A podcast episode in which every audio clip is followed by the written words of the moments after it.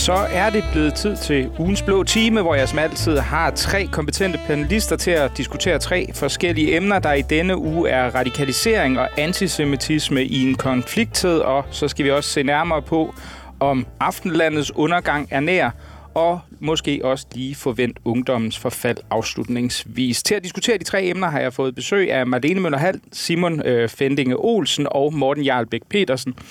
Og jeg fik ikke nævnt jeres øh, titler. Det gør jeg i afslutningen. Velkommen til. Tak for det. Tak. Mange tak.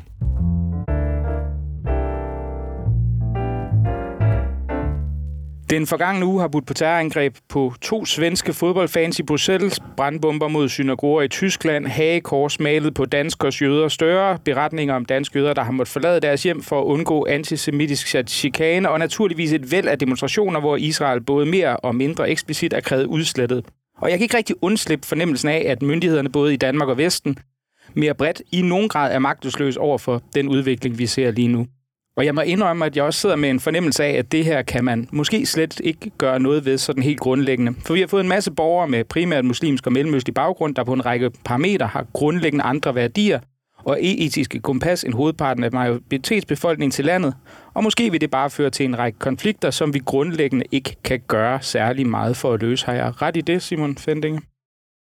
Ja, det er, det er jo altid det, der er problemet ved at stille ja-nej-spørgsmål. Øh, vil du sætte nogle yderligere ord på, kan jeg jo så tilføje med en journalist-kliché? Nej, jo, det vil jeg gerne. øh, jamen, jeg, jeg tror, jeg, udover jeg er enig i, at dog, altså, der er jo, og det ved alle der, øh, man behøver ikke have læst Koranen, men bare have, have hørt om sådan nogle af de mange spændende ting, der står der i. Altså, der er jo, vi, vi har en, en ret stor befolkningsgruppe, der fundamentalt har som mål at øh, ja, udslette jøder i, i yderste potens. Jeg tror, der hvor jeg ser konflikten opstå, det er, at de nu har fået øh, venstrefløjen som allieret og sådan midterregeringen som en form for, for nyttige idioter øh, i kraft af, at man først rækker en udstrakt hånd med, med det her øh, koranafbrændingsforbud, og efterfølgende, hvordan altså, man ser store dele af venstrefløjen i, hvad, hvad man vel bedst kan betegne som en fancy form for victim blaming, i, i kraft af, at man siger, jo jo, men det er jo også en form for modstand. Man ser øh, Fri Grønne, der var ude på øh, Twitter, og, øh, og faktisk siger, at det her, det er Israels skyld. Og man ser nogle af de øh, allerstærkeste på den yderste venstrefløj være ude og sige, jamen det her, det er jo at sammenligne til dels med den danske frihedskamp under krigen, og jeg synes, det er øh, jeg synes, det er beskæmmende. Altså, jeg, jeg bliver sådan helt mismodig på, på daglig basis. Og når man så samtidig ser de her øh, øh, terrorangreb rundt omkring i, i Europa, så øh, jeg, jeg siger ikke, at det, det er de sidste tider, men det er, det er måske nu, man ser øh, en konflikt blusse op, som man i mange år har, har lagt i kakkeloven til, at man burde måske have set røgsignalerne 5, 10 eller 20 år før. Det er der jo så også nogen andre end, end mig, der har gjort. Morten? Altså, øh, øh, du har jo øh, ret i alt det, du siger. Øh, bortset at dit tidsperspektiv skal korrigeres ganske betydeligt. Det er ikke nogen nyhed, at man på den yderste venstrefløj har øh, ganske rabiate og bizarre holdninger til Israel og Palæstina. Det har man haft siden 70'erne eller før endda. Det er heller ikke nogen øh, nyhed, at vi har haft problemer med radikaliserede elementer i relativt store øh, befolkningsgrupper, øh, der er kommet her til landet fra eksotiske lande. Det har man også kendt til øh, i overvis, hvis ikke, øh, nej, i årtier. Altså, der, der er ikke noget nyt i hele det her. Det, vi ser lige nu, det er bare, at det hele ligesom øh, piker. Øh, det kommer ud, i, i, fordi vi har den her ret ekstreme situation lige nu.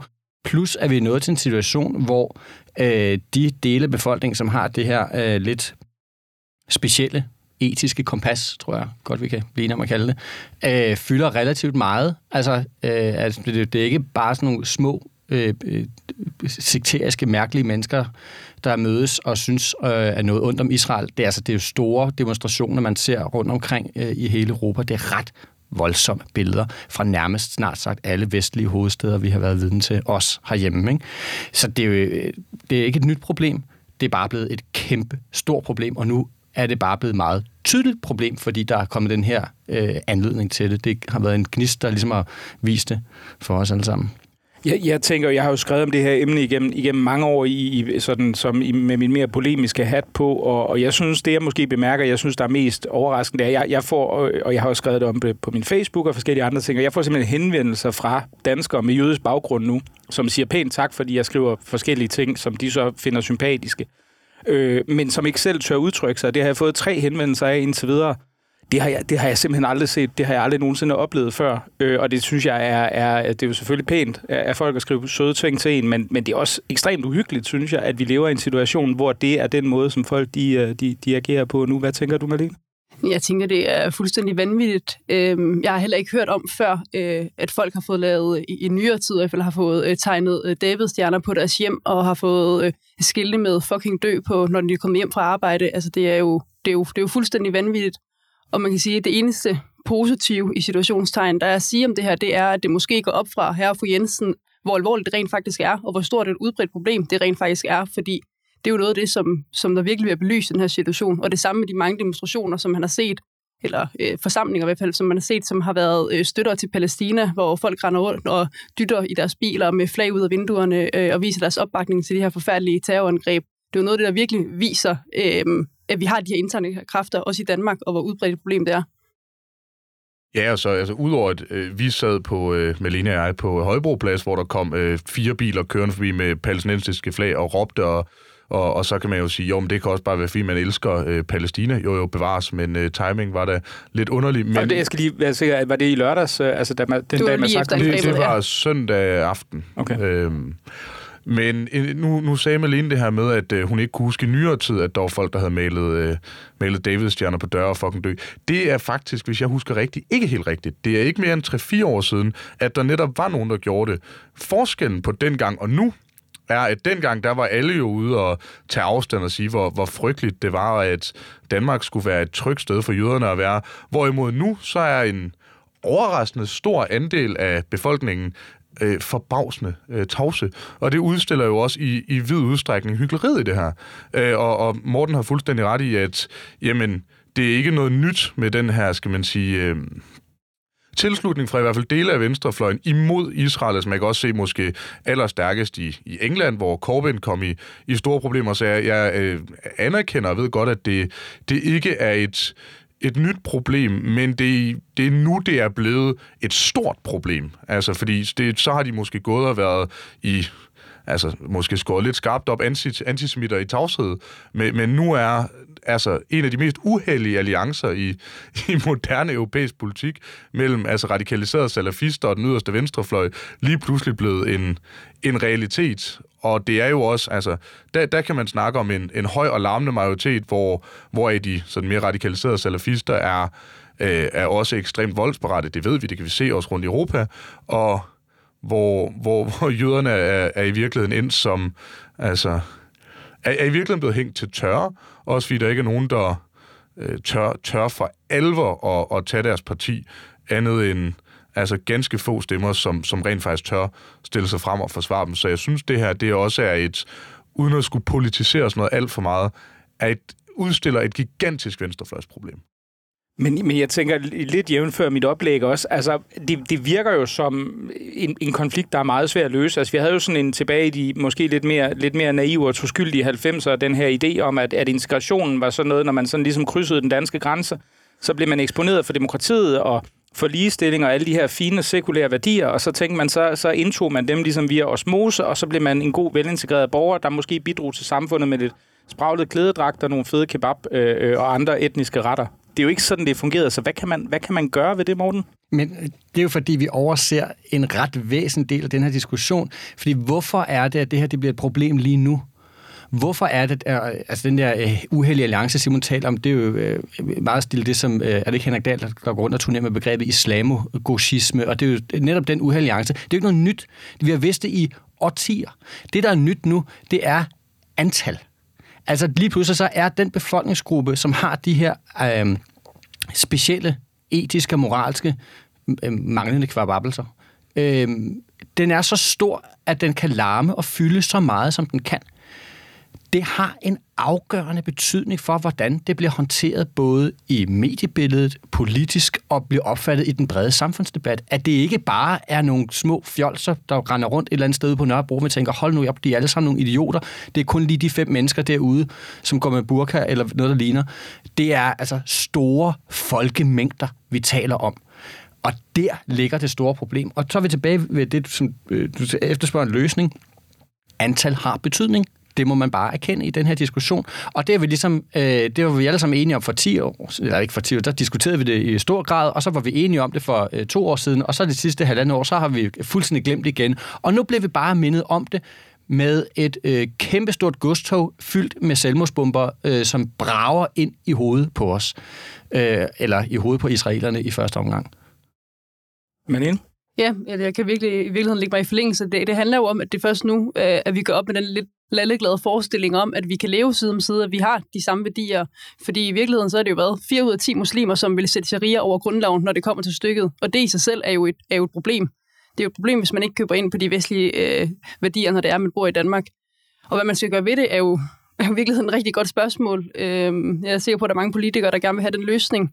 Øh, andet end at vi skal stoppe med at tro, at det hjælper noget, hvis det er, at vi, øh, hvis, hvis det er, at vi skurper med hårene. Altså sådan et koranloven er jo i virkeligheden et godt eksempel på det, at man tror ved at øh, lægge sig ned og øh, prøve at føre en pragmatisk idealisme øh, med lykkesprog, at, at så, så kan man undgå øh, ting, øh, terrorangreb, men i virkeligheden gør det det værre, fordi det er ikke en koranlov eller, eller lignende lovgivninger, som kommer til at forhindre øh, som kommer til at forhindre den slags i fremtiden. Nej, det er så viser at være den dårligst timede øh, lovforslag i verdenshistorien nærmest. Nej, jeg, jeg, jeg, tror faktisk, jeg tror faktisk, at Jacob Ellemann har, har været ude af, kun se det refereret, været ude og fortælle, at øh, det jo faktisk illustreret behovet for Koranloven. Øh, også øh, det, vi så nu her, blandt andet terrorangrebet i Bruxelles. Så den vinkel kan man jo naturligvis også anlægge. Uendelig visdom. Simon? Altså, og det, det her det er citeret frit fra hukommelsen. Jeg mener, at WSG, Tysk Socialforskningsinstitut, i 2013 allerede laver en analyse, der viser, at Øh, der, ja, det kan godt være byttet rundt på tal, men 75 procent mener, at Koranen skal stå over, øh, skal, skal stå over national lov, og at 65 procent mener, at den skal, skal læses øh, sådan relativt skrifttro. Øh, det er 20.000 muslimer på, altså fordelt på seks øh, vest- og nordeuropæiske lande jeg tror, nu spurgte du til at starte med, hvordan det også kan være, hvordan man måske eventuelt har lukket øjnene for det. Jamen, det er jo, en ting er, at der har været nogle altså, søde, venlige øh, velsorinerede og veltalende muslimer i, øh, i den offentlige debat, som jeg i øvrigt, efter den bedste overvisning, er det jo sådan, øh, de fleste øh, muslimer jo nok er.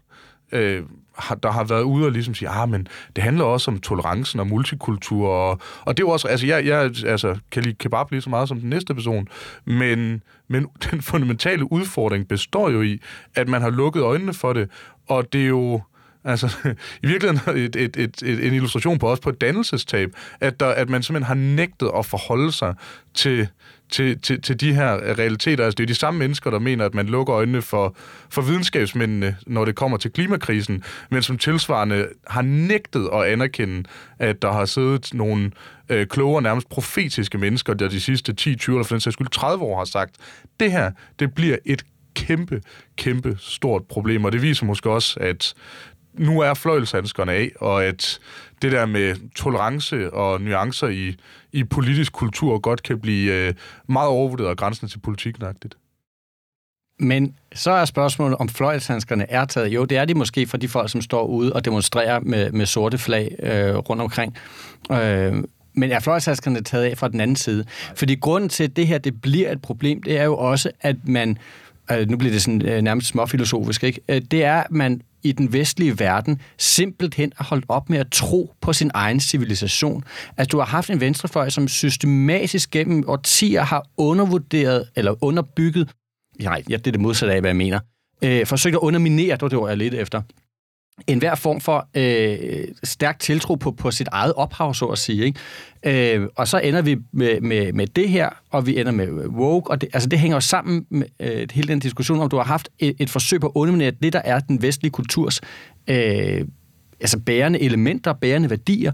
Det har man undermineret, man har undergravet det, og man har aktivt bekæmpet det og det gør at man ikke står, kan ikke stå imod, når der så står sådan nogle øh, vanvidsmennesker her og, og hylder folk, der, der øh, sætter ild til familier og henretter folk for åbent øh, hvad hedder det, bildør, var jeg lige ved at sige, ikke? Øhm, så er vi bare, nå, men det er også lidt synd, og vi skal se det fra begge sider, øh, fordi vi er, det er også lidt vores skyld, og det er også israelernes skyld. Og man tør simpelthen ikke stå imod. Så det kan godt være, at fløjtalskerne tager af på den ene side, men det er den altså ikke på den anden side. Vi tør ikke tage et opgør med at sige, okay, mm, det er et problem, de skal have nogle klø, og vi skal ikke have flere af dem ind. Men der er, måske, altså der er det måske også øh, igen, altså hvad, hvis, man, hvis man nu forestillede sig, at vi sagde, øh, altså vi, at i morgen lukkede vi for yderligere asylmigration til Danmark, og øh, koranloven blev i øvrigt også, fordi Lars Lykke tog på ferie eller et eller andet, blev den i øvrigt også droppet. Og vi så skulle på en eller anden måde skulle sætte os ned og sige rent konkret policy-wise, hvad skal vi så råde regeringen til at gøre for at råde bod på den her situation, hvor der altså ser ud til at være en meget stor del af, af den danske øh, muslimske befolkning, som i hvert fald har pænt sagt overordentligt svært ved at, at, at i nogen hen, meningsfuld henseende at tage afstand fra massakre på civile, og som for en del svedkommende til synligheden i øvrigt også benægter dem. Altså, hvad skal man så gøre? Hvordan tager man fløjlshandskerne af? Nogle bud? Øh, man kan begynde øh, med øh, at være langt mere aggressiv i forhold til at sende de folk ud, som skal sendes ud. Det er et sted at begynde, for der øh, befinder sig trods alt øh, en del mennesker i landet, som ikke har ret til at befinde sig, men som vi på en eller anden måde accepterer skal være her alligevel. Det vil være trin nummer et.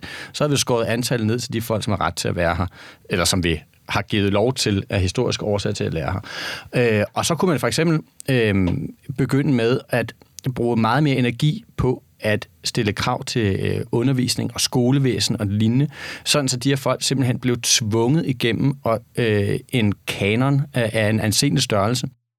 Og øh, ikke havde mulighed for at vælge øh, fra. Altså det er sådan helt ned på lavpraktisk niveau. Vi skal ikke have børn i anden klasse, der render rundt med tørklæde på, fordi det, det, det er jo helt skørt. Vi skal ikke have, at man øh, melder sig fra til øh, kristendomsundervisning, fordi det er en del af det her lands kulturelle arv, det skal du lære.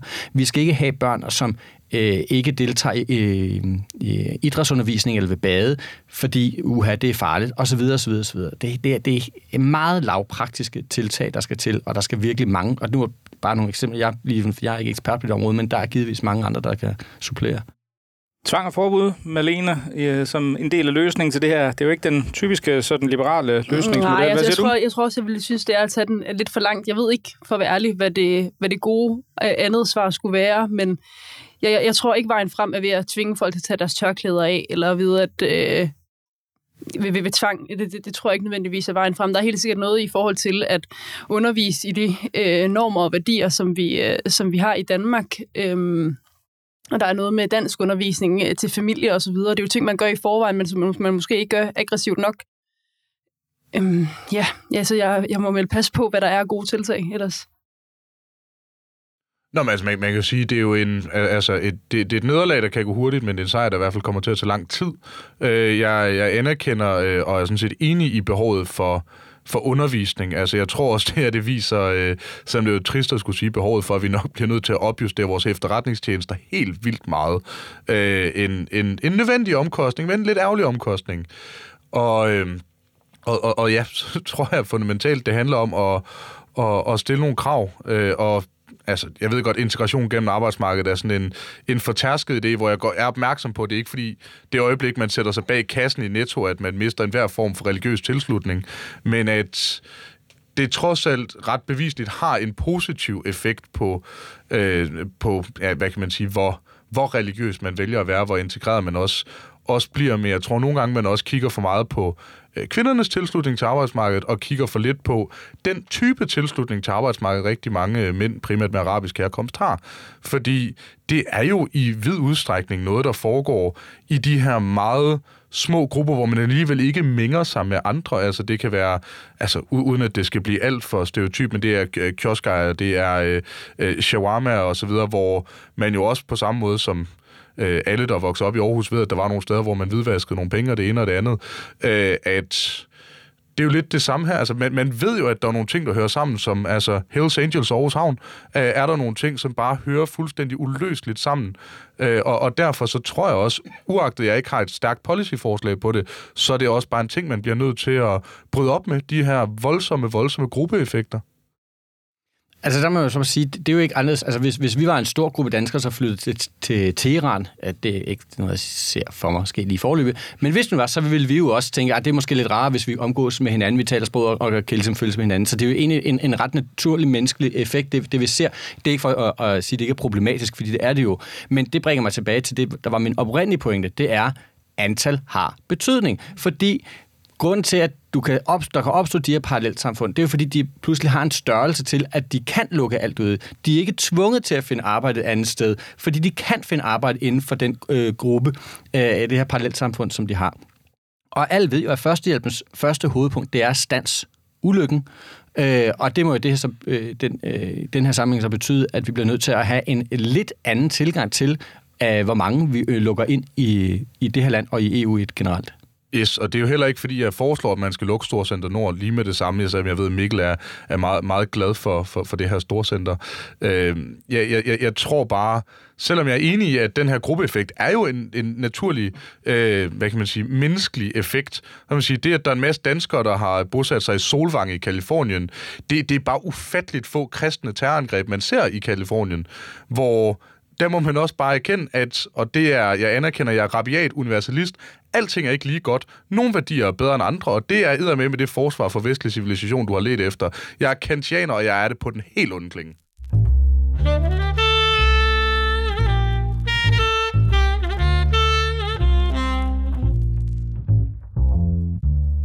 Og så til et ikke mindre deprimerende emne, fordi mens krigen den raser i Gaza, så var Vladimir Putin øh, tirsdag onsdag i audiens hos den kinesiske diktator Xi Jinping, hvor de to despoter bekræftede deres helt fremragende venskab og mange store planer for fremtiden.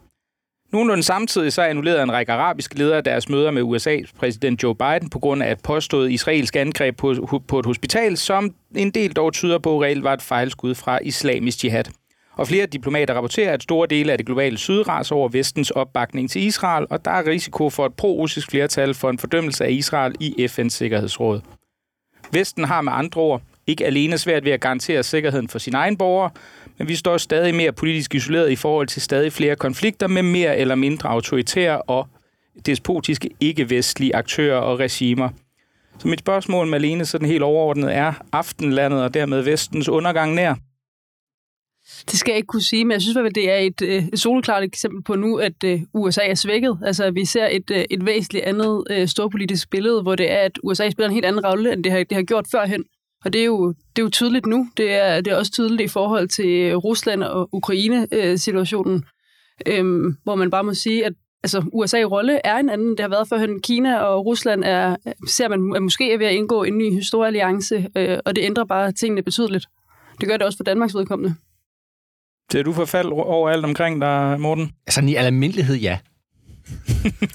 Men sådan er det jo at være konservativ. Sådan, sådan, er det, sådan er det nogle gange. øhm, ja, altså jeg tror egentlig, at man skal vende øh, din analyse lidt på hovedet, Malene, mm. fordi det er jo ikke et udtryk for, at USA nødvendigvis er blevet svagere. Øh, der er stadig et stort antal hangarskibe der øh, at gøre godt med.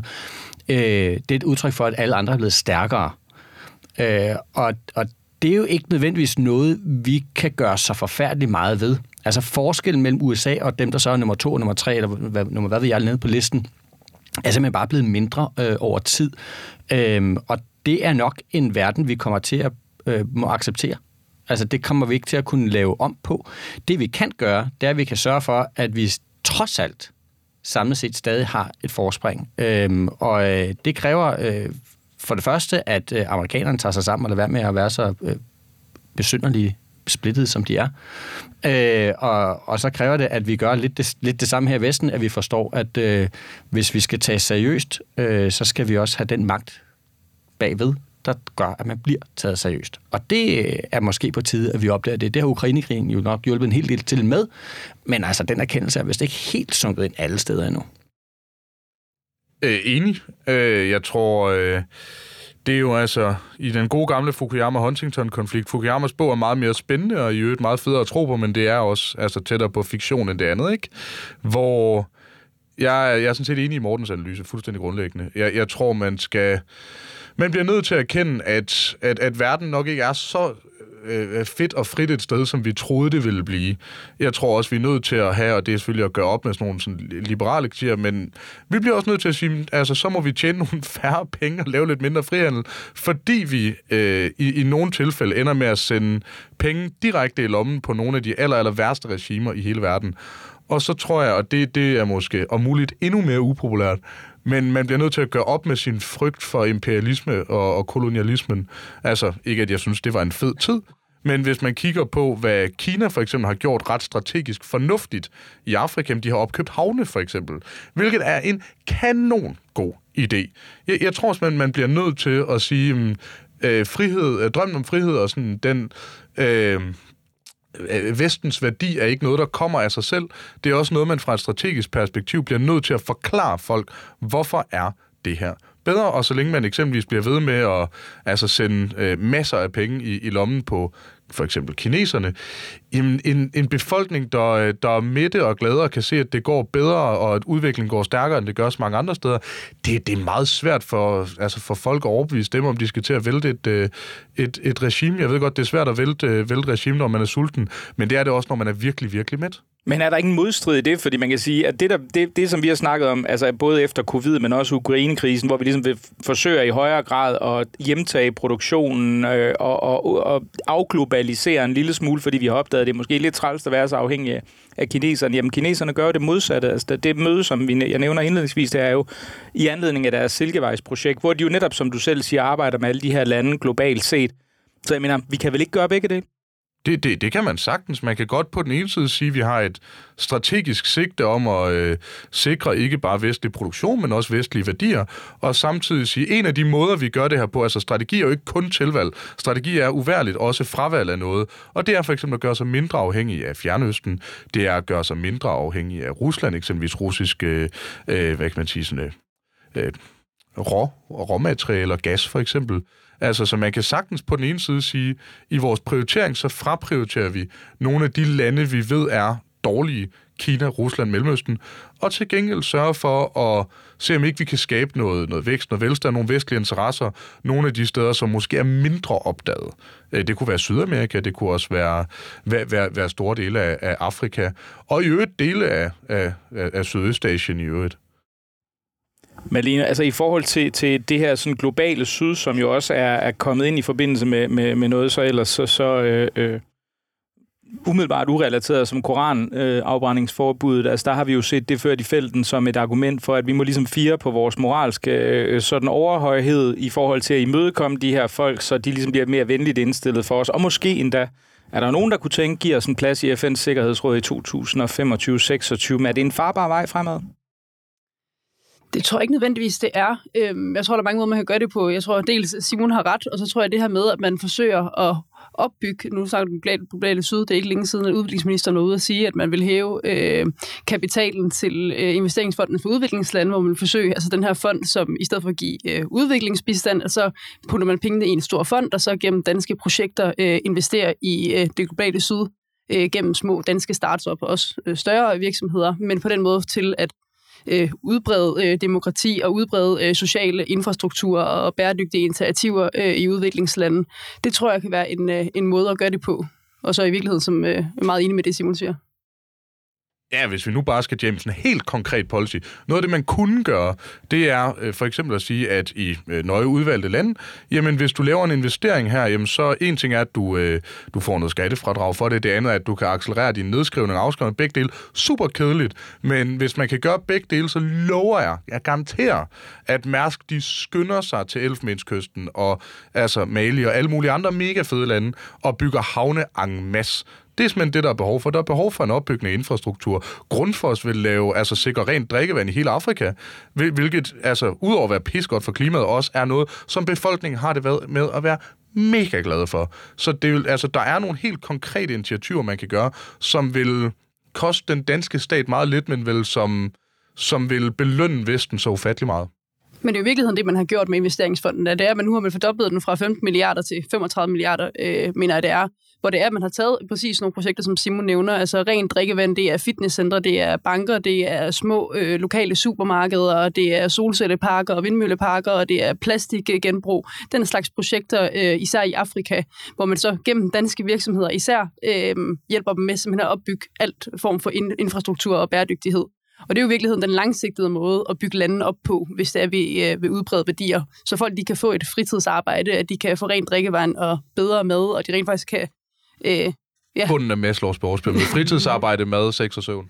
Men, men ja, og nu tager vi det fra det helt konkrete policy, som jo ellers så insisterende efterspurgt i, uh, i forrige indslag. Altså det er lidt mere abstrakt, fordi Morten, du siger jo direkte, at der også, altså som du ser, der er det jo et problem med, at Vesten mangler en tro på sine egne værdier helt grundlæggende set i en eller anden udstrækning. Og jeg, jeg sidder nogle gange og, og tænker, Ukrainekrigen er jo tydeligvis en, prominent og glædelig undtagelse, men at vi ser den her sådan forfaldstendens og manglende øh, tro på, på vestens egne værdier som en, en ting, der på en eller anden måde gennemsyrer det. Vi kan også se det i, i sammenbruddet i det, det, den amerikanske øh, sådan politiske kultur i en eller anden udstrækning. Er der noget, man kan gøre i forhold til overhovedet at råde bod på det?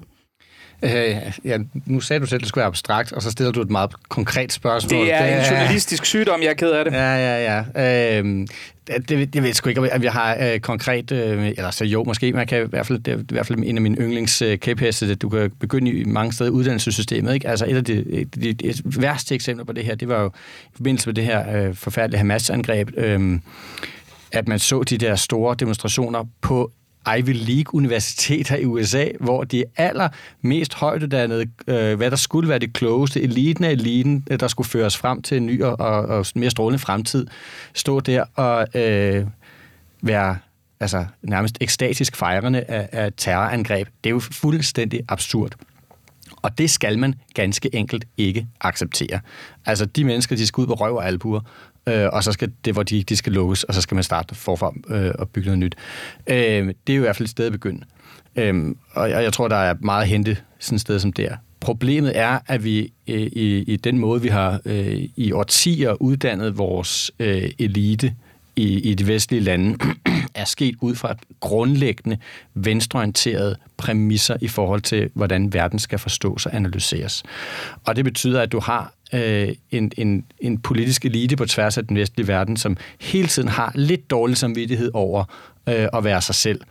Øh, og den dårlige samvittighed skal man simpelthen ud over, fordi man kan ikke lede resten af verden, hvis man ikke tror på, at man selv er den fedeste person i rummet.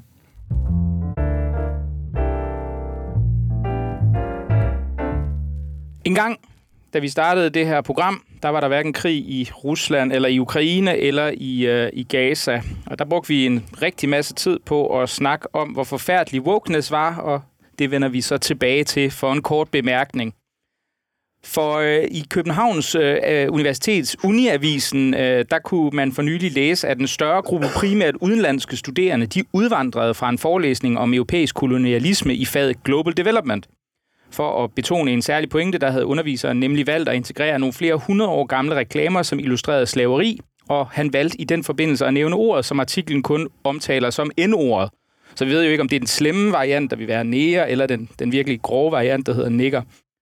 Om der var tale om, øh, det, det ved vi så altså ikke. Samtidig så raser en debat om en studerende, der er bange for at række hånden op i timerne eller blive spurgt om ting, som de ikke kender. Nu er jeg selv sagt hvid, heteroseksuel, midalderen mand, der synes, at verden og særlig ungdommen er gået helt af lave, lave men altså, helt ærligt, har jeg ikke ret den her gang, Morten? Jo. Åh, oh, nu gør jeg det igen. Kan du sætte nogle flere ord på? øh, øh, ja, det kan jeg godt. Øhm, jo, altså du har helt ret. Det er jo øh, øh, nogle, nogle øh, ret øh, absurde øh, eksempler, du hiver frem der. Øhm, øh, og de er jo på en eller anden måde ikke øh, relateret, og, og så alligevel. Ikke? Øh, det, at, at øh, de udvandrer fra undervisning på den måde, det er jo import af en amerikansk øh, universitetskultur. Jeg var inde på det lidt, lidt før. Ikke? Altså, det er jo sådan, de har taget til, og, øh, fordi det var primært øh, udenlandske studerende, hvor en stor del vist nok var amerikanske, så vi har forstået det i hvert fald. Øhm, og, og det bliver man jo så nødt til at forklare dem, at sådan spiller klaveret altså ikke øh, her i Danmark. Og man, hvis man skal forstå noget, øh, når man bliver undervist i det, så skal man også kunne tage tyren ved hornene, også selvom det bliver stygt og grimt at høre på. Øh, det med de studerende, som, som øh, ikke tør række hånd op, det er lidt en anden historie, for det spørger jeg om. For det der handler lidt mere om, at, at de studerende sådan, øh, måske ikke rigtig øh, tør. Altså, og det handler måske også om den måde, vi har organiseret undervisning på universiteterne på. Øh, hvis jeg må tillade mig en lille personlig anekdote. Øh, en gang i hin ukendte fortid, da jeg studerede, der var jeg på et udviklingsophold i et tysktalende land, og det er jo altid dejligt at være sådan nogle steder. Øh, og der var undervisningen simpelthen sådan tilrettelagt, at, og det var på universitetsniveau selvfølgelig, at, at selvom der så havde du skulle aflevere en eksamensopgave, men undervejs så havde du også en eller to øh, undervis, øh, opgaver, du skulle aflevere, plus at du simpelthen skulle øh, holde et eller to oplæg undervejs i undervisning for overhovedet at kunne gå til eksamen. Det var simpelthen bare et krav. Og det betød, at, at engagementet i undervisningen var et helt, helt andet end Øh, en, øh, en dansk øh, universitetssammenhæng, hvor jeg både, både har studeret og undervist, hvor der ikke er nogen krav undervejs overhovedet, hvor du bare ligesom skal gå op til eksamen. Og så kan man sidde der og pille næse, og så tør man ikke rigtig at sige noget, fordi man vil ikke rigtig, der er ikke nogen krav at sige noget, så man får ikke nogen belønning for det, og så bliver det sådan lidt socialt akavet at skulle være den, der øh, øh, øh, siger noget, og så bliver man, lader man være. Og det er i øvrigt som underviser helt vildt enormt frustrerende, øh, og er i øvrigt øh, helt klart med til at sænke niveauet. Øh, men det er to forskellige ting. Altså, at de udvandrer import af amerikanske problemer, det skal vi have lukket for. Den import skal lukkes, øh, men at de studerende ikke tør række hånd op og sige noget, det er spørgsmål om at stille nogle krav til, at de skal. For så lærer de det. Simon, du så er markeret. Jamen, det var for at sige, at det er to forskellige ting, og det er altså, Morten har simpelthen dækket, øh, dækket det hele. Altså, jeg er øh, nærmest rabiat enig. Øh, altså, jeg, jeg er måske ikke lige så øh, dystert imod enhver form for wokeness, som, øh, som dele af de konservative er. Nej, der altså, er vist en artikel, vi er mange, der husker i øh, politikken. Ja, good, good times, good times. Jeg har stadig dødstruslerne liggende. Øh, altså ikke fra dig. øh, øh, det kan vi godt arrangere. Alle otte. Øh, og det var, det var meget venligt dig. De var, de var meget velformuleret. Du sendte mig også eksperimentet, der slog fejl og sagde, at det bliver værst for dig selv. Alt det der. Øh, og jeg læste den, og det, det var virkelig også en dårlig oplevelse. Nå, nej, uanset hvad, at jeg, jeg er fuldstændig... Altså, særligt det med uddannelsessystemet er værd at tage, tage fat på, fordi altså, det er det med woke, jeg tænker, øh, som jeg tror alle er enige om, woke er, altså i hvert fald den yderste del af woke, er, er noget, altså rabiat vås. Så er der det der med at stille krav. Altså, jeg er kommet igennem øh, en bachelor med faktisk rigtig, rigtig øh, fornuftige karakterer, og senere en kandidatgrad, uden øh, nogensinde at have været på mit studium. Øh, jeg, er, jeg er super øh, fornuftig til at, til at læse, Ej, jeg var der øh, første kvartal. Øh, men jeg, jeg er nogenlunde god til at læse op og sådan noget, men, men det er vist også rimelig meget det. Øh, der er ikke øh, i udgangspunktet nogen krav øh, til en uddannelse, og man kan sige, det vil også gøre hvis altså, Socialdemokratiet øh, står ved deres øh, ambition om at få flere øh, øh, faglærte eksempelvis, jamen, så er en af de ting, man kan gøre, er at stille nogle væsentligt større krav, fordi i virkeligheden, så ville det nok i hvert fald have gjort enten, at jeg havde virkelig øh, taget mig sammen og gjort mig virkelig umage med min uddannelse, eller også, at jeg havde sagt, at jeg er god til noget andet, som ikke kræver nogen øh, synderlig form for uddannelse, så det kunne være, at jeg bare skulle til at gøre det 100%. Men det, at der er en forudsætning om, at man skal have en kandidatgrad, for at man i hvert fald teoretisk kan blive til noget, så, øh, altså, så, så, så er man ikke bare nødt til at stille nogle krav. Det, det har også den øh, medvirkende effekt, at man får skræmt nogle af de øh, aller værste væk. Og øh, en anden ting er jo så også, at jeg tror, der er et væsentligt sammenfald mellem folk, som øh, ikke kan tåle at, øh, at, at høre, hvordan verden var for, lad os sige, mere end 30 år siden, og så folk, som nok dumper eksamen alligevel. Det er jo næsten helt rart at sidde og skyde mod ungdommen igen i forhold til alle de øh, skrækkelige andre emner, der er. Øhm, ja, jeg er jo egentlig ret enig med de to andre her, og jeg tror... Har du især... været meget på dit studium? Øh, nej, jeg har lige blevet kandidat her i sommer, og øh, jeg har, tror, jeg har været sammenlagt på de fem år, jeg har studeret 10 gange til forelæsninger. Altså alle fem år. Øhm, så der er meget at sige, men det er jo den måde, som vi har indrettet vores universitetsmodel på, og derfor kan jeg faktisk godt til dels øh, forstå nogle af de elever, som kan blive lidt utilfredse med at få stillet spørgsmål, fordi vi har lavet en, en model, som hedder, når man kommer til en forelæsning, at så er det forelæseren, der underviser. Øhm, så er jeg med på, at der er et pensum, man skal have læst, men det er egentlig ikke noget krav til, hvornår du læser pensum. Du skal læse pensum, inden du skal op til din eksamen, og så skal du bestå din eksamen. Og gør du det tilfredsstillende, så kan du få din karakter, og så har du været igennem øh, universitetet.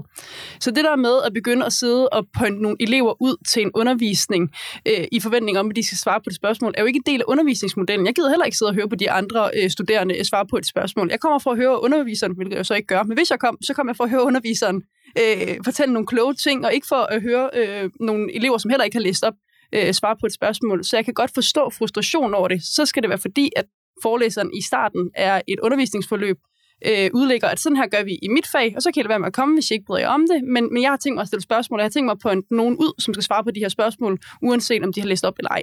Så må man ligesom det klart ud, at det er sådan, man underviser. Men det er bare ikke sådan, det foregår på de danske universiteter, øh, som de fleste. Nej, der er vel også en del holdundervisning. Det var der i hvert fald, det var tilbage i nullerne. Jeg, Det er gik, der, jeg det gik på universitetet, altså, og der, der vil man jo typisk møde op for ligesom at, at indgå i en aktiv- form for dialog med læreren, det- eller Ja. underviseren, som det jo Og så det er jo, ikke, så altså, sådan, det, er jo, det er jo derfor, man ikke får standpunktskarakterer på universitetet. Det er jo fordi, det er jo ikke et krav at deltage aktivt i undervisningen. Øh, på gymnasiet, der, der skal man deltage aktivt i undervisningen, så det er, at, at man kan få de her standpunktkarakterer, hvor, hvor at læreren kan evaluere, hvor øh, eleven ligger henne øh, på et spektrum. Men, men sådan fungerer det jo ikke på universitetet. Der skal man jo virkelig bare bestå sådan en eksamen, øh, for at det er okay. Og nu sagde du, Mikkel, at man dukker op til holdudvisningen for at indgå en dialog. Ja, det er helt rigtigt. Det er i hvert fald det perspektiv, man har, når man underviser på universitetet. At du har forelæsning, hvor man kan stå og bla bla bla bla bla bla bla, bla og historisk institutionalisme X, og neurolog øh, Y, eller hvad nu man underviser i. Men på holdunderviser, det er tæt, det er intens, det er øh, dialogsøgende og sådan ting, jeg siger. Det er bare overhovedet ikke sådan, det blev oplevet fra de studerendes side. Og fordi der er oplevelsen lige præcis den, som Malene beskriver. Og det er to øh, øh, forskellige opfattelser af, hvad, hvad undervisningssituationen er for en størrelse, der ligesom clasher her. Og der bliver vi jo bare nødt til øh, at vælge. Altså skal det være på et præmissen, du kan øh, lalle dig igennem, øh, og, og så nå det niveau, som du måske kan nå, og Tillykke med det. Eller er på præmissen, øh, det her det er et universitet, det skal tages seriøst, det er videns højborg one, øh, øh, uden sammenligning, og du skal blive så dygtig, som du overhovedet kan. Det er et spørgsmål, øh, det er et valg, vi, vi simpelthen skal tage. Øh, og også enig. Øh, jeg tror, det jeg kommer til at sige nu er nok øh, på mange måder et opgør med Masseuniversitetet, hvilket jeg synes er øh, en meget længere snak, som i øvrigt også er øh, en, en af mine holdninger. Øh, for øh, efterhånden nogle år siden øh, interviewede jeg to år i træk på, på Oxford, øh, det der hedder Economics and Management. Og det, altså, jeg lærte mere i oplæsningen til det, og de interviews, jeg havde for at komme ind, og man kan sige, det, det er faktisk, jeg sidder i det her studie, jeg vil indikator på, om jeg kom ind eller ej, øh, at det, det, det rykkede så meget mere, fordi det er en helt anden form for intellektuel proces. Øh, altså, jeg sad med nogle af verdens bedste forskere og havde simpelthen den her sådan ret hardcore dialog om økonomiske skoler og sådan noget. Altså helt simpelt. Øh, sådan, matematik, du får altså bare lige at vide, du skal lige differentiere det. Hvis du ikke kan det, så, så tror jeg, du skal finde dig et andet sted at gå i skolekammerat. Og, og den måde, de underviser på, og det er jo så øh, effekten heraf, og det, det kræver et opgør med Masseuniversitetet, men du skal bruge sindssygt mange penge på det. Det er, at du har de her, altså både en-til-en sessioner og de her tre studerende, der sidder og snakker med de her verdensklasse forskere, verdensklasse professorer om, altså et givet emne, lærer samtalen flyde frit, og, og, og selvfølgelig under forudsætning af et pensum, og så bliver der ellers bare gået til den. Og det vil også gøre, at mange af dem, som måske ikke har de her sådan, interesser inden for øh, sådan hardcore akademia, det troede jeg også, jeg havde engang, øh, det, den, den er ligesom forsvundet lidt, at de kan tage en MBA, og så kan de pisse ud på arbejdsmarkedet, og så de mennesker, som virkelig går op i at skabe noget viden og få noget viden, de kan gå på universiteterne. Men problemet er, at folk grundlæggende ikke er interesseret i det, men alligevel føler en eller anden form for sådan moralsk forbabelse ved ikke at gå på universitetet, bare fordi de har fået et snit over 4,5. Nu synes jeg, det, det er naturligvis super oplagt at, at tale om, øh, om masse øh, universitetets fortrædeligheder, men jeg vil godt dreje den tilbage på ungdommens forfald, fordi den alder har jeg altså nået efterhånden nu, fordi jeg, jeg synes jo, selvom vi anerkender, at at der er øh, en masse udenlandske studerende, og det kan jo meget vel være, som har haft problemet med det, som, som øh, de jo så i artiklen kalder N-ordet. Øhm, så er der også andre eksempler. Jeg kan huske for nogle år tilbage, der var der øh, en, et natløb, som blev afløst på teologi, fordi de synes simpelthen, det var for uhyggeligt, at der var nogen, der kunne stå og lyse sig selv bag træ med en lommelygte i hovedet, eller hvad det nu ellers var, der foregik. Altså, jeg synes jo, der er en også for mig altså overraskende skrøbelighed forbundet med det her. Altså, hvad, hvad er det for noget? Nu kigger jeg på dig, Marlene, fordi du er lige blevet færdiguddannet, så, og det er kun lidt anklagende. Hvad er det, der foregår? Jamen, jeg ved det ikke helt. Jeg, øh, jeg har det altid lidt, øh, lidt svært med at sidde og skyde meget mod ungdommen, fordi jeg på en eller anden måde selv er en del af ungdommen øh, som 25-årig. Men der er helt sikkert noget i... Det bliver nemmere med tiden. Ja, jeg forestiller mig det gerne.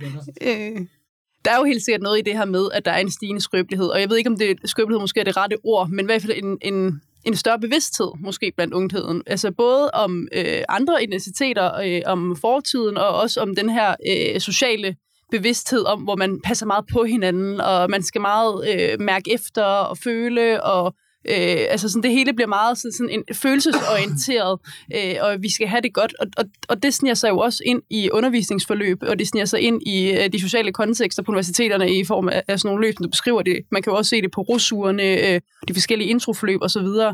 Øhm, og jeg tror, det hænger i virkeligheden sammen med samtiden om, at, at man er mere bevidst om ting. Øh, så hvad, hvad svaret er på det, er jo... Øh, ved jeg faktisk i virkeligheden ikke. Det kan være, at Simon ved det. Nu er jeg jo øh, noget, noget ældre end Malene. Øh, Samme årgang. Ja, 3-4 måneder eller. Øh, men, men altså, er, er super voksen ellers. Øh, jeg tror i... Øh, i vid udstrækning, så det, den positive udlægning er jo, at det viser en form for øh, forståelse af egne grænser, en form for selvslid. Det, det, det skal man ikke tage fra. At man tør sige, det, det har jeg ikke lyst til det her.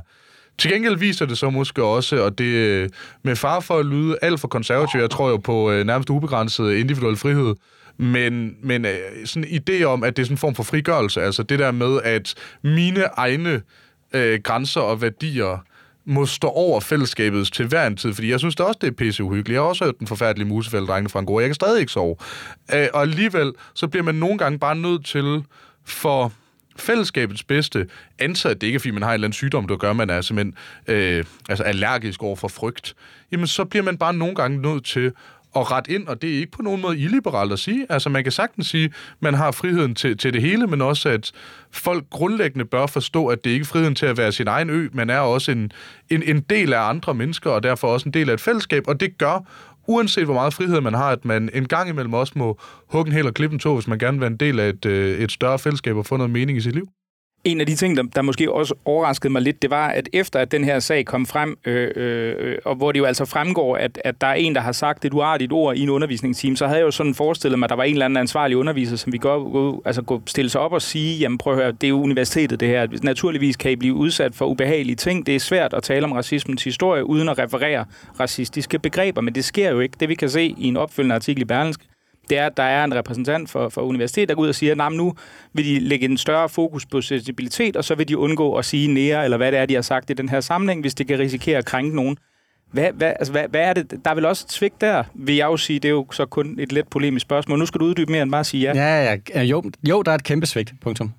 Nej, øhm, det, men det er der. Men der må man igen skille for lige præcis den artikel, du henviser til. Der er der jo faktisk nogle undervisere, der er ude at sige, hør nu her, kammerater, livet er stygt og grimt en gang imellem, og det var det også for 30-40 år siden. Hvis I vil lære om, hvordan livet er, så skal I også konfronteres med noget, der er stygt og grimt. Den er ikke længere. Øhm, så jeg tror egentlig, at der blandt mange af underviserne og de ansatte på universitetet er en erkendelse af det der. Men det er der bare ikke på universitetets, i, altså på ledelsesniveau, den, den administrative del. Det er jo øh, der, man har været ude og sige, ah, og så skal vi også passe lidt på, og sådan nogle ting og sager, ikke? Øhm, og i den konkrete sag, der hvor filmen for alvor knækker, det er jo ikke, at de går for undervisning. Fordi hvis jeg sad til en undervisning, og jeg synes, underviseren var en idiot, dengang jeg læste, så havde jeg da også sagt, det gider jeg ikke spille min tid på, der kan bruge på, tid på noget andet, så har jeg gået, med, bare jeg gået min vej. Sådan er det. Øh, der, hvor, det, hvor filmen knækker, det er hvor, det, hvor man gør det til et aktivt politisk statement, vi udvandrer midt i, i stedet for lige at vente til pausen eller et eller andet, og at man så bagefter klager over det. Det kunne de jo bare lade være med. De jo bare sagt, okay, det gider vi ikke, og så går vi vores vej, og så er den ikke længere. Ikke? Altså, så læser vi selv det, der skal læses, og så var der ikke nogen, der havde, havde løftet et øjenbryn over det. Men man gør det til en sag. Og så bliver det så grebet af universitetet som en sag. Og det er jo en, en vanvittig historie grundlæggende. Og det er jo i virkeligheden fordi, at man, altså fra universitetets side af, at man har en frygt, altså man har en frygt for at blive cancelled. Øhm, det er jo derfra, det kommer, at det er, at man vælger at, at lægge sig ned og rent faktisk imødekomme øh, elevernes ønsker. Og for elevernes øh, side, der handler det jo om, at man ikke forstår den kontekst, øh, så, som det er i, fordi selvfølgelig skal man have lov til at kunne sige nære, hvis det refererer til noget, som ligger i fortiden. Altså spørgsmålet er jo, om, om man bruger det som et skældsord, eller noget, som man en aktiv del af ens ordforråd, når det er, at man har en samtale, eller man bruger det, når man refererer øh, tilbage til fortiden. Altså, du kan jo ikke, hvis du skal beskrive noget, du ikke må nævne ord, du skal beskrive det med, er det jo ret svært at redegøre for en situation. Øhm, men i virkeligheden synes jeg faktisk, at vi puljer to ting igen, fordi der er jo forskel på wokeismen, og så er der forskel på unges øh, skrøbelighed øh, generelt set. Øhm, vogisme er noget, som jeg, vi fleste er enige om øh, er dårligt, og som hersker på mange universiteter, men det her med skrøbeligheden er jo mere bredt end bare universitetskredsen. Det er jo også på gymnasier og folkeskoler og faglærte og sådan ungdom generelt set. Øhm, og det, det, er jo, det er jo en helt anden problemstilling, og jeg tror, Simon har ret i, når han siger, at det har øh, både noget at gøre med det her med, at vi vil være mere individuelle mennesker, hvor vi skal øh, realisere os selv, og vi skal være bevidste om, hvem vi er, og der er også øh, noget unikt i at være selvbevidst og, og kunne stå op for sig selv. Øhm, og så er der noget i det med, at forældre også er blevet mere pylrende om unge, altså sådan netop øh, giver deres unge lov til, hvad føler du, og kan du mærke noget, og hvordan har du det med det? Altså sådan ord, som jeg i hvert fald, da, nu er jeg ikke så gammel, men da jeg voksede altså har mine forældre aldrig spurgt mig som helt lille, hvordan har du det med det? Altså sådan, gjorde det ondt? Altså sådan, så kunne man sige, af, af og puste, ikke? Og ellers var det op og stå igen. Men den der enorme selvbevidsthed, hvor man hele tiden skal mærke efter, gør jo, altså giver jo et skrøbeligt sink, fordi du, skal, du er vant til hele tiden at føle, hvad mærker jeg egentlig øh, i forskellige situationer. Øh, jeg, jeg, jeg mener også, der er et, øh, et, et, et stort forældreansvar i det her. Altså, øh, sådan en helt almindelig forståelse af valg og konsekvenser, for eksempel. Altså, da, da jeg øh, var yngre dyrket af sport, det jeg stoppede med, øh, hvor altså, min, mine forældre, særligt min far, var meget kynisk i at sige, altså, hvis du ikke gider gøre dig umage, hvis du ikke træner helt fair, øh, du kan godt komme til, men jeg gider ikke komme og se det, jeg gider ikke engagere mig i det. Du har ikke, du har ikke krav på min betingelsesløse tid, hvis du ikke selv gider gøre dig en lille smule umage. Og nu har jeg ikke selv børn, i hvert fald ikke nogen børn, jeg kender til. Øh, og og, og jeg tror i, i vid udstrækning bare, det har ændret sig. Altså, der er sådan en form for betingelsesløshed. Ikke i kærlighed, fordi det synes jeg, man skal have som forældre, men i, at man altid har ret til alting hele tiden. Og jeg tror, der er en ret vigtig erkendelse, som jeg også selv er nået til, som bare er, de fleste mennesker er piskedelige. De fleste mennesker fungerer bedst i, i en eller anden form for fællesskab. Jeg er ikke kommunitarist, jeg er ikke konservativ, men jeg mener, at folk skal have friheden til at tilvælge et fællesskab, men ideen om, at man selv hele tiden er vigtigere end fællesskab, man selv hele tiden er vigtigere end andre mennesker. For det er også det, der ligger i det. Det synes jeg er virkelig, virkelig ærgerligt. Jeg tror først det øjeblik, man, som øh, der vist står på et græsk tempel, det øjeblik, man kender sig selv og finder ud af, at så fed er man bare heller ikke, så, øh, så tror jeg, man kan komme rigtig langt, for så er der bare masser af positive overraskelser og fede stunder foran en. Og det var præ- et præcist citat på et græstempel, det du lige sagde der. Ja, det, det hele. ja, alle otte minutter er præcis.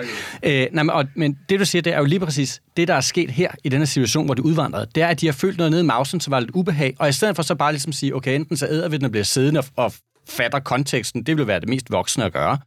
Øh, eller også så siger okay, det gider ikke være med til, så går min vej. Det vil så være måske det næstmest voksne gøre. Men så er det, de forsøger at påtvinge fællesskabet deres egen mausefølelse ved at gå ned og klage over det, og ved at gøre det til en større sag. Og det er jo der, filmen for alvor knækker. Det er, når du forsøger at påtvinge fællesskabet din egen mavefornemmelse, fordi du går rundt og har lidt ondt i, i mausen. Så mange var ordene i dagens udgave af Den Blå Time, hvor vi kom øh, omkring Gaza-konflikten øh, og dens konsekvenser i forhold til radikalisering i Vesten, hvorvidt aftenlandets undergang er nær, og om det står lige så gralt til med ungdommen, som vi midalderne mænd går og forestiller os. Og så fik vi også lige en masterclass i, hvorfor man altid som journalist skal huske at stille spørgsmål, der starter med HV, og ikke give mulighed for at stille spørgsmål, der kan besvares ja eller nej. Tusind tak, fordi I kom, Malene Møller Hall. Du er kommunikationsrådgiver, debattør og nyslået kandidat. Simon Fending Olsen, du er formand for Liberal Alliances Ungdom. Og sidst men ikke mindst, Morten Jarlbæk Pedersen, ikke Petersen, som jeg fik kaldt dig i oplægget i øvrigt, Ph.D. i statskundskab, blandt andet med fokus på EU-lovgivning samt skribent for overskrift, overskriftet kritik